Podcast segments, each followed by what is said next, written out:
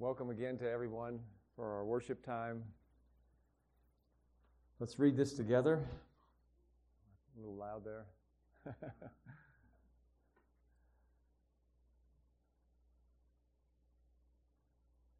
1 Corinthians chapter 4, verses 1 through 5. Let a man consider us as stewards, I'm sorry. Let a man so consider us as servants of Christ and stewards of the mysteries of God. Moreover, it is required in stewards that a man be found faithful. But with me it is a very small thing that I should be judged by you or by a human court. In fact, I do not even judge myself. For I know nothing against myself, yet I'm not justified by this, but he who judges me is the Lord.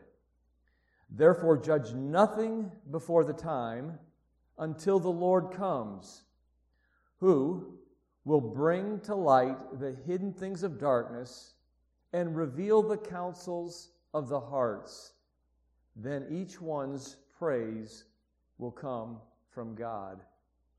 Father, I pray that you'll help us this morning to go through this short paragraph, understand what the Lord wants us to take from it today. God, that we will apply it to our lives. God, that the principles that are found in this passage will set us free to live our lives as a performance unto Christ. God, I pray that we will perform for you and you alone.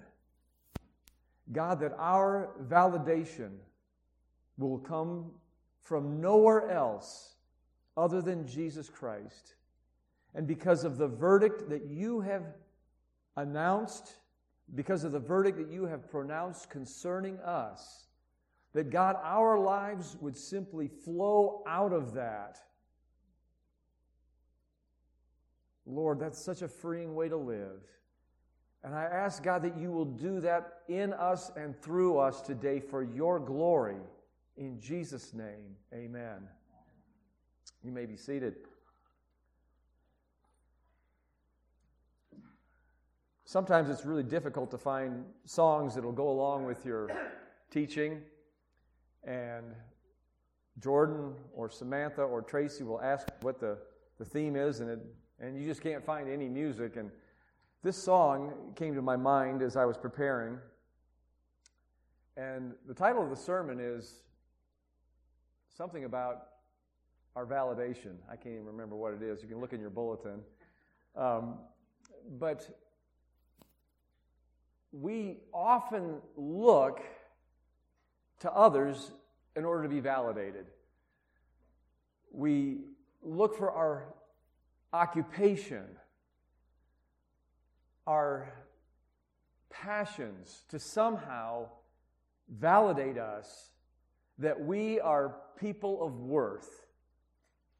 And all of those things always consistently fall short. They never, they never validate us. It's a constant cycle of always looking for more or frustration. And, and this song talks about the verdict that God has pronounced on us in the person of Christ. The verdict that you and I have under our Lord and Savior is that we are forgiven. The verdict is that we are validated before God. Why? Because he was forsaken. What is the, the verdict? What is the validation that God says about you and I? We are accepted in the beloved. That's who you and I are. We have been adopted into God's family. We were enemies, we were aliens, we were strangers, we were like sheep going astray, and our good shepherd has come and found us and has redeemed us. We are forgiven. We are accepted. He validates us. And then the chorus goes on and talks about the way we perform our life. as a result of our validation, uh, uh, as a result of the verdict, this is how we live out our life. Amazing love, how can it be that you, my king, would die for me? Amazing love, I know it's true. It's my joy to honor you. This is the way we perform our lives, is to bring honor to Christ. And we don't do it in order to be validated. We don't do it in order to get recognition from other people. The world owes us nothing, and there's nothing that the world can give us that Christ hasn't already done completely.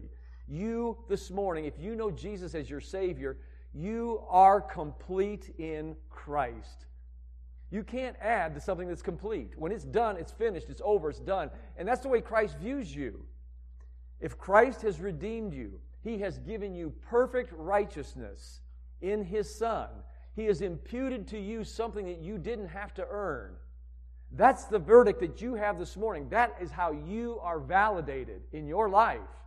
It's not by your success of your job, it's not by your bank account, it's, it's not performing with your spiritual talents or your physical gifts. Those things don't validate you. That's not who you are. You are in Christ, and that is who you are and we honor him in all we do because we've already been validated in Christ. The discipline of self forgetfulness is such a blessing when you don't have to be validated by your peers, by the world, or even yourself. C.S. Lewis is a gifted writer and he wrote a book called Mere Christianity, and was a chapter on it on pride. And he makes a really neat observation about pride, and that's what they were dealing with in this whole letter of Corinthians, the first three chapters, and then he gets to chapter four, and he says, Now let a man consider us as nothing but under rowers of Christ, and we are just household servants who've been invested with the mysteries of God. Moreover, it's required among a steward that he's to be found faithful. And he says, It's a very little thing that I should be judged by you people. In fact, I don't even want to go to a human court to get my validation. And I don't even judge myself because I don't know anything wrong against myself. But in this, I'm not even justified. I'm not declared right. Only Christ can do that. It is Christ who judges me. And then he ends this little paragraph. He says, Therefore, don't judge anything until the time. And what is that time? It's when Christ comes. Christ has not come yet, and Christ didn't come spiritually in 70 AD. I, I, I don't know where that teaching is coming from, but it's confusing people, and it's, it's simply not biblical because when Christ comes, then he is going to bring to light the hidden things and he's going to reveal the counsels of men's heart. And then our praise is going to come from God and then we will receive our rewards. In fact, Jesus said this, the, uh, not Jesus, but the angels who watched Jesus ascend into heaven. This is what, what the angels said. They said, This same Jesus, which was taken up from you, shall so come in like manner as you see him go into heaven. Jesus Christ bodily ascended into heaven, and Jesus Christ is bodily going to come to this earth. He didn't come when Titus the emperor destroyed the city of Jerusalem spiritually and somehow mystically came back. That's not what the Bible teaches. So we're clear on that here at North Valley Bible Church that we're expecting Jesus Christ to come back, and He's going to establish his kingdom on this earth. You want to read about that kingdom, read through the book of Revelation and read through the book of Isaiah, and you will see this incredible kingdom that is future that is awaiting you and I. And when that happens, that's when everyone will be validated before God, and that's when you will have your praise. So, you know what? We don't have to worry about any of it right now, anyway, do we? Because the praise that I get right now really doesn't matter. There's only one who I want to hear in the final analysis, and only one that you want to hear in the final analysis. And what do you want to hear him say? You want to hear him say, Well done, thou good and faithful servant. And that's what Paul is saying here. It is required among a steward to be faithful. So, this blessedness of just self forgetfulness, I'm forgetful, but in a different way. You live free from the trap of the success syndrome. When you forget about yourself and it's not about you, let me get back to C.S. Lewis. I forgot, I was chased a rabbit and forgot where this rabbit went. C.S. Lewis, in that book, Mere Christianity, he says, When you meet a humble person, you will never walk away and say, Boy, that guy was humble. In fact, when you meet a humble person, you won't even know you met a humble person because that's how humble he is. You see, we tend to think humility is when we debase ourselves and say, well, you know, I'm really not that good. I'm really not that talented. I'm really not that smart. Because what you're doing is you're fishing for compliments and you want people to build you up. The humble person doesn't think less of himself, he thinks of himself less. Did you get that? That's what C.S. Lewis said. He's a smart guy. He doesn't think less of himself, he thinks less about himself. And Paul is saying here, you've got all these wonderful gifted teachers Apollos, me. Paul is one of their gifted teachers. Uh, uh, Peter, and they've got all these different parties and divisions. And he says, first of all, I want you to have the proper perspective on who you are. So the first step in self forgetfulness is having a proper perspective of who you are. This trap of the success syndrome, an insatiable appetite. Our egos have got an insatiable appetite. Once you start feeding it, it never says enough, it always wants more. A sense of guilt, never measuring up when the world has to validate you. The frustration and the dissatisfaction of disappointed and unfulfilled dreams. Why? Because those dreams, you're looking for those things to validate you. Some of the symptoms that you are not living that blessed life of self forgetfulness, what are some of the symptoms? If you went to a doctor and said, you know, doctor, I, I want to have this self forgetful life, and he says, well, let's, let's do some diagnostic questions here. And, and let's see if, if you're not in that place. Are you preoccupied with future goals? That prevents you from enjoying living in the present moment, that's a sign that you're not living in self forgetfulness. Are you overwhelmed with a sense of anxiety for failing what others expect of you? That's another symptom. A sense of failure when all of your well made plans fall through and you feel like just devastated. Perhaps you were looking for that thing to validate you. This leads to discouragement. Sometimes it leads to envy of other people's successes. Sometimes it gives you the inability to share when others are successful because you're jealous of them and may lead to bitterness. Well, how do we live in this blessed place of self forgetfulness? We do this by letting Christ alone determine our verdict. Let Christ alone validate you, nothing else. Christ is the one who validates you. Christ is the one who says that you are my beloved Son. You are adopted. You are forgiven. You are made complete in Christ. Let those things validate you. There are three principles from this passage that we're going to look at that will help us accomplish this. But let me just tell you a story that I read this week in USA Today to show you that this is something that we live in every single moment. Now, I was in Eugene the past week to watch the Olympic trials and to watch my son run. And the very first 5,000 or 3,000 meter steeplechase that he ran this season, he was interviewed and he said, My goal is to make it into the finals of the Olympic trials. And so he's running a seven and a half lap race, and many of you watched it. And on the last lap, he went from ninth place to fifth place and was gaining on fourth place. And he has 150 meters before the finish line and trips over the last water barrier and ends up sixth, one place out of making it into the Olympic trials finals. Now, if that was his source of validation, if that's what he is looking to, to, to, to prove that he is who he says he is and what he can do, it all fell apart at that moment. I read in the newspaper the morning before he ran about the 800 meter final that was coming up. It was a, a race that was filled with drama because you couldn't pick who was going to be the top three.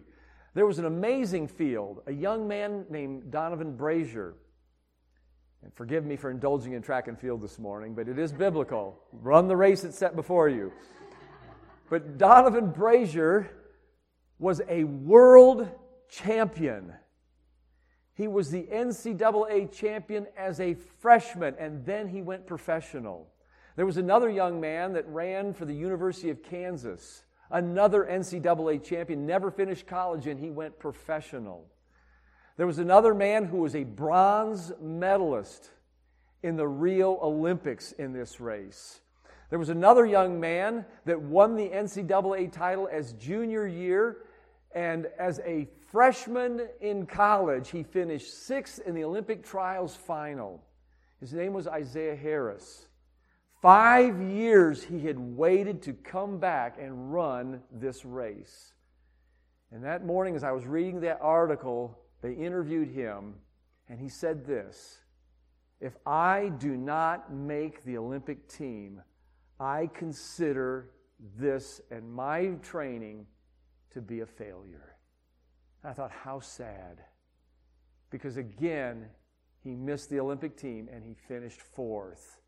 Did he go away from that Olympic trials not being validated, being frustrated, being disappointed, being discouraged, being envious, being jealous of those who, men who did make it? I don't know any of those things. But when your passion is your pursuit and your performance, whatever that might be, is the way that you find validation, you will always without exception, be disappointed. Because people are going to forget Clayton Murphy one day. They're going to forget who won the Olympic trials in the 800 meters. Probably by next summer, no one will even know that name. So, how do we do this? Well, one, we begin with the right perspective. We begin with the right perspective. So Paul says, I want you to have a right perspective of who I am, and we need to have a right perspective of who we are. Well, who are we in Christ? He says right here, he says, I want you thus to consider us, a man to consider us, and then he tells us how. He gives us two nouns. One is a servant, and the word for servant is a galley slave that's underneath the ship that nobody sees, and all he's doing is pulling on the oars. That's the way I need to consider myself. There's no disappointment in that. There's no, no illusions of grandeur. I am a slave of Christ. He owns me. I belong to Him. And so when I perform, I am performing for my master. I don't have to please the world. I don't have to please my peers. And this is the beauty of this passage is we don't have to please ourselves. Modern psychologists have got it all wrong. They, they used to say that, that all the world's ills are because people have got so much pride and they think too much of themselves. Well, they, they, they've gone, psychology's gone to the other extreme now and said, oh, all of our ills, all of our problems is because poor little Johnny has got a bad self esteem and we need to build him up. I don't know if Johnny's here this morning. and so, what do we do? We tell this guy, You're successful, you're wonderful. And he never, ever understands who he really is.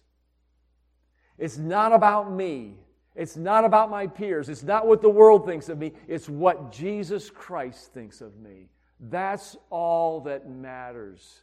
Christ loved you when you were without hope and without God and you were God's enemy. He came and He loved you because you are of infinite value to Him. Your soul is the greatest worth to Christ.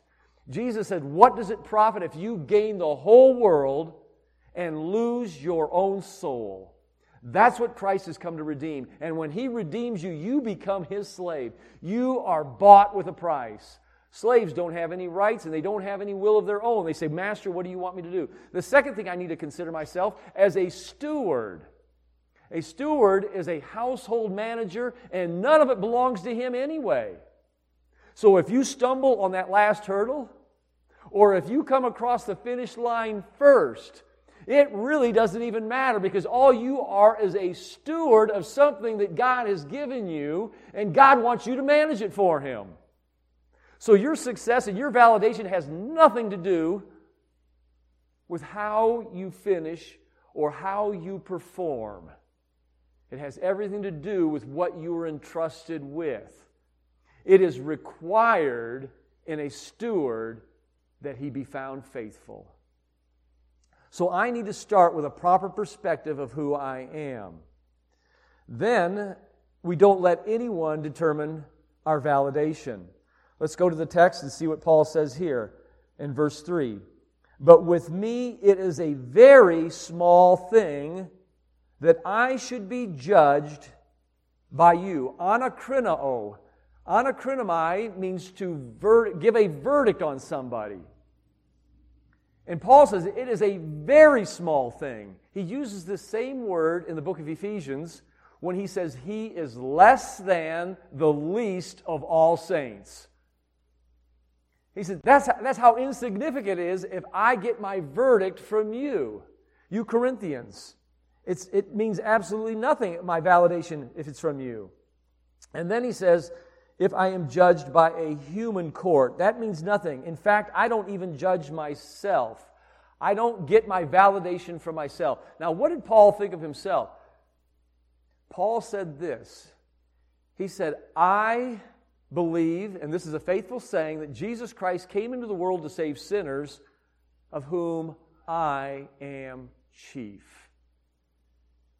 That's the way he thought of himself. But he says that didn't cripple him. He realized also that he was an apostle and that he had been entrusted with God's mysteries. And he said, I labor more than all the other apostles, but not even I, but, but God who's working his grace through me.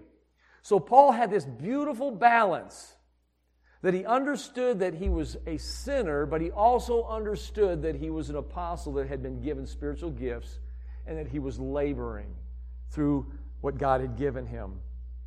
What a wonderful privilege it is to say that I don't even have to live up to my own expectations. We put so much pressure on ourselves to live up to what the world expects. We put pressure on ourselves to live up to what our peers expect of us, and we can do this to ourselves unless this thing works, I feel like I'm a failure. Whatever that is, you fill in the blank this morning, and you don't even have to do that this morning. You don't have to be judged by yourself. You don't get your validation from yourself. You don't get it by the world, and you don't get it from your peers. It is Christ alone who gives you your verdict. Our third point this is a quick sermon this morning. Wait for the final verdict. So I've got to have a bright perspective on who I am. I am a servant, I'm an under rower. I belong to Christ. That sets me free. I am a steward. Everything that I've got, it belongs to God, and God has entrusted me to use it for His glory. So I'm, I, am i am free. It's not about me. It doesn't matter what the world thinks of me. They don't validate me, they don't give me my verdict. It is Christ who has justified you. Look what Paul says here. He says, Even though I don't judge myself, in, in verse, verse 4, yet I am not justified by this declared right or declared just. It's the perfect tense in the original language. It's translated as a present tense in the New King James. I am not justified by this. But what Paul is meaning, and it's translated as the present, there was an experience in his past where God declared him just and declared him righteous and he is continually just and righteous because his righteousness has nothing to do with his performance. Your justification and your position in Christ has nothing to do with your performance. You have been declared right, and now you perform for Christ because what He has done for you. You don't perform for Christ in order to earn brownie points. You don't perform for Christ in order to get justification. It's just the opposite. And you and I are set free to live for God's glory because He has declared us just. So, verse 5 Therefore, judge nothing before the time. What is that time? It's until Christ comes. What will Christ do? He will bring to light two different things. One is the hidden things of darkness. Now, oftentimes we get validated when people recognize the things that you do. You'll get validated. You'll get your self worth when people see the work and the effort. And when that doesn't happen, you don't feel self, you don't feel validated. You don't feel like the verdict has come in. But you can rest today because there is nothing that you have done for the cause of Christ that will go unrecognized. Therefore, my beloved, be steadfast, unmovable, always abounding in the work of the Lord, for as much as you know that nothing that you do in Christ is in vain. It tells us in the book of Hebrews that God is not forgetful of all the things that you have showed toward his name. One day, every hidden thing will be brought to light. Every time that you came into the church and you dusted these seats, you pushed a vacuum, you cleaned up a toilet, you brought in a, a breakfast, whatever it is, you don't have to get validated because somebody patted you on the back. Whatever work it is, you don't have to be recognized by anybody until the time comes when God is going to expose it all and say, Look what my servant did. And I'm going to bring it all to light. And then the second thing that God is going to expose and bring to light is the counsels of the heart. Maybe the thing was a flop. Maybe you had this great idea, this wonderful venture, and it failed miserably. And you are looking for your validation from that thing. I remember when I ran in the Olympic trials and I could feel my Achilles tendon starting to tear that last lap. It was over. But I remember talking to a pastor friend right before I went to the Olympic trials, and he said, Patrick, how can I pray for you? Uh, that's hard when you're in the midst of an athletic event or anything that you're trying to do. And, and I asked him to pray Colossians chapter 2 for me, Colossians chapter 4 that God would open up a door for the Word of God. Now, I struggle with my motives. Oh, Lord, help me, I pray so many times with my motives. We're so sinful, aren't we? That's just who we are. And you're doing the right thing and you're struggling. God, why am I really doing this? But here's the beauty when you finally can get to that place and say, God, I want this to be done for you. What a blessed place that is, the blessedness of self forgetfulness. And one day, God is going to bring to pass the counsels of the heart. When you do your alms, when you do your good deeds, don't even let your right arm know what your left arm is doing. Your God who sees in secret, He will reward you openly. And when you pray, don't pray before men who love the praises of others, but go to your closet and you pray to God alone, and your God who sees your motive, who sees your heart in your closet he will reward you openly. And Jesus said, Moreover, when you fast, don't have a sad countenance. Don't go around with sucked in lips and saying, Oh man, am I hungry? Because that's where your praise ends, right there. When people say, Oh boy, you're so spiritual. Boy, thank you for doing that good deed. Or man, your prayers are wonderful. You know what? That is the only reward you're ever going to get is man's. Pretty fleeting, isn't it? But one day when Christ comes, every secret thing that you've ever done for him is going to be brought out in the light, and every wonderful motive that you have done for the praise and the honor of Christ, it will come to pass.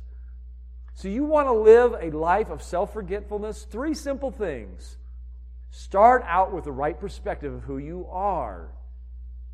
It will take away all, all those expectations of what you have to live up to. You're a slave that belongs to Jesus. You're a steward of the mysteries of God. Paul did not originate any of those mysteries that he writes about in the book of Ephesians. Any of those mysteries that he writes about in the book of Galatians. They all came from God, and God possessed them and owned them. And he says, Paul, I want you to manage them for me. And that's the way we need to think of ourselves. And only one thing that God requires of you be faithful. Don't let anybody validate you except for Christ, because He is the one who's declared you just and righteous. And you perform your life out of an outflow of love for Him because of that. And thirdly, you wait for the final verdict. That will help you live a life of self forgetfulness. Pretty simple, isn't it? A servant owns nothing. A steward is merely a manager of what someone else has given him. He only answers to one master, and we are managing Christ's affairs. No one can give us a verdict that we need to hear. Since our validation comes from Christ, we now perform because of who we are rather than what we need to prove to others. Faithfulness is the only thing that is praiseworthy. So let this be your definition of success. May that be your definition of success. Were you faithful? Nothing else.